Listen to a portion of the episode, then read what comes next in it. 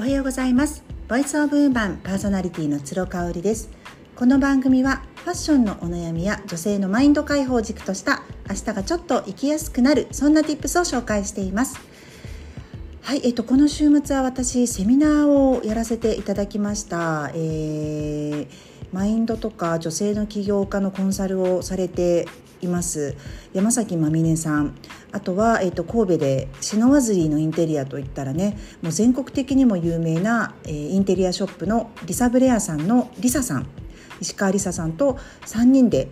あのセミナーをしました。もともとこれねリサさんが、まあ、インテリアでね迷ってる方ってもともとそのインテリアだけではなくって家族間の人間関係だったりとかあとはこう自分が決めきれないそういったなんかパーソナリティに悩んでいらっしゃる方とかねはたまたあの毎日の服を選ぶっていうことに対してもすごく苦しいんじゃないかみたいななんか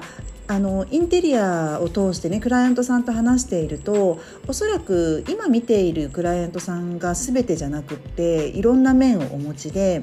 そこを理解できたらまた提案する内容が変わるんじゃないかなっていうことをあの思ったことからえー、今回ファッションで私がで、えーと、まみにさんがマインドっていうねあのお話をさせていただくことになりまして正直ねあの若輩者なんですよ私なんて。なのであの経験値も少ないしね年はリサさんが一番下なのかななんだけども全然もう2人ともお忙しくてですねあの全国飛び回ってるような方々なので本当にお邪魔しますという感じでね恐れ多くもご一緒させていただいたわけなんです。なのでお声をかけていただいた時からねまみねさんに私お声をかけていただいたんですけれどももともとコンサルもずっとまみねさんにお願いをしていたし、えー、この音声配信ではなくてあのメルマガの方ですね鶴五六の方も実はまみねさんのコンサルで「かおりちゃんやった方がいいよ」って「名前は鶴五六で行きなよ」っていうふうに言われたっていう経緯があるぐらいなので鶴五六の生みの親なんですねまみねさんが。そんなね方にね声をかけていただいてもそれだけで感激じゃないですか。でもちろんあの私ね前にその仕事をフリーランスで今の仕事をしている大義名分は好きな人とわちゃわちゃ仕事ができる好きな時に仕事ができるっていうことを言いましたけれどもあのそれもそうなんですよただやっぱりその慣れ合いで仕事をしていても自分が成長できないっていうのもあるしちょっとハードル高いな私にできるかなって思うことにあの誘っていただけるっていうのはねとっても光栄なんですよね。うんただねお二人とも本当になんかこう第一人者でいらっしゃるのにねその分野の気負いがなくこうフラットで、まあ、頭もいい方ですし弱みもねちょこっと見せてくれたりとかするし本当に私もね緊張せずに身一つで昨日はセミナー会場に行くことができました。これね今日曜日に撮ってるんですよ。で土曜日にねセミナーがあったので、えーと、まだ興奮冷めやらぬという状況でお届けしています。であのー、インテリアはね面白かったよね。私のファッションの話はまあ置いといたとしてもあのー、まあまあ、でも一応ね今後またやるかもしれないのでサクッとお話ししておくとファッションはねあの実はそのファッション年表っていうのを簡単に書いてもらいました。で自分のマインドがあのどういうふうに移り変わってきてるかボルテージっていう感じかな。なんかやっぱりちっちゃい時花柄とかピンクとか好きでお母さんが買ってきてくれる服が好きだった人は例えばもう満足度が80だったとしてでその後思春期になってねやっぱこう太ってきてしまうとか洋服が似合わなくなってきてしまう時期があったとしたらそれがもう40とか30に下がってしまうみたいなねそういうなんかこう山あり谷あり谷ありなんですよ。でそのファッション年表が今のあなたを作っているっていうところで簡単に年表を書いてもらいました。で私のね年表もあのご披露してですね僭越ながらちょっと参考にしていただこうかなっていうふうに思ったんですよね。まあ、なぜならば私自身がすごくおしゃれが大好きな母親と、まあ、今スタイリストの第一線で活躍させていただいている姉がねおりましてで妹もまあファッションに対してすごく感度が高い子だったのでそういう環境であの育ってきたから、まあ、昔から服育というかお洋服大好きだったんでしょうって言われるんですよ。全然そんなことなくって私も暗黒の10代を過ごしてるんですよね。もう体重は本当にあの爆増してしまって、まあ、今とそんなに実は変わらないんですけれども、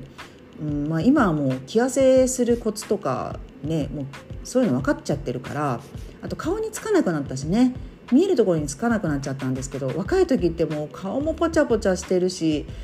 あの全体的についてるっていうすごくいいいいねあの感じだったんですけど、まあ、ちょっと要は太りすぎていたっていうところからおしゃれが全く楽しめなかったんですよね。で太ってるとこういろいろ言われるし家族からもデニムを貸してもらえないとかねもう伸びちゃうから着るのやめてって言われたりとかしてたんですよね。なのでだいぶね私そのおしゃれ迷子というか抵抗おしゃれに抵抗する自分っていうのを解放できるまでにものすごく時間がかかってます。もちろん自分でね通販雑誌を買いあさって買っていた時期とかもあったんですけどそれはなんかこう人と競うためとか人からおしゃれって言われたいためだったんですよ。本当にそれがねつい最近までありましたよ。あの何だったら関西に来る直前まではそういう自分だったので今写真を見てもなんかね自分じゃないみたい。うんすっごい仮面をね鎧？仮面と鎧を同時にかぶってるみたいなそんな自分が映っている感覚です。で今ね47歳になって本当に自由に好きと嫌いが言えて自分なりのおしゃれを楽しめてるっていう風にはっきり言えるんですよね。なのでねそこはあのお話しさせていただきました。でもし今瞑想状態にねあのいらっしゃる方もあのー、今だけだよっていうのも伝えたいしじゃあどうすればいいかっていうあのななんて突破突破突破するコツ私ファッションハックっていう昨日言葉を使いました。ライフハックと同じような感じでファッションにもハックがあって工夫すれば自分の好きに近づけられる似合うに近づけられるっていう話をしたんですよね。まあ、それはあの知ることと気づくこととあとはアクションを起こすことっていうふうに言いました。やっぱり最後にねアクションを起こさないとセミナーって受けっぱなしちゃダメなんですよね。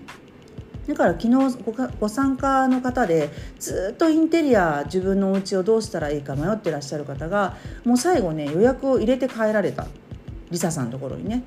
もうあの何曜日にあの行きたいですっていうのをはっきりおっしゃってたんであのすごくいいことだなって思います。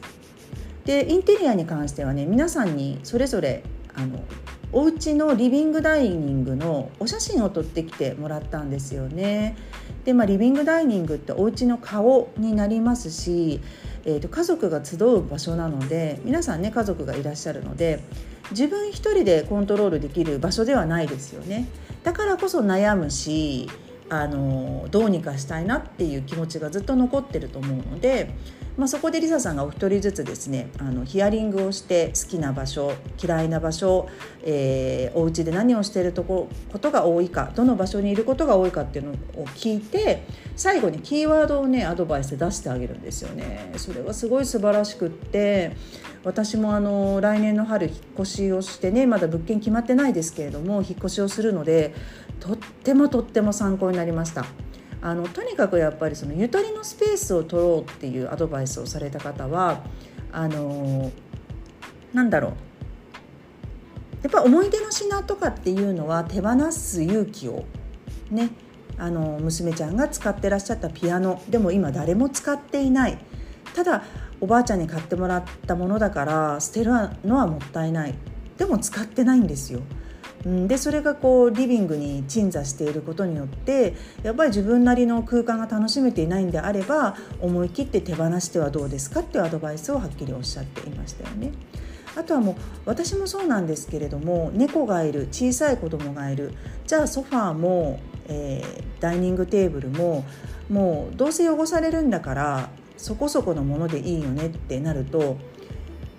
自分がすごく好きなものがない空間が家の中にたくさんできてしまいますよね。それもリサさんがおっしゃっていたのでとにかく一つを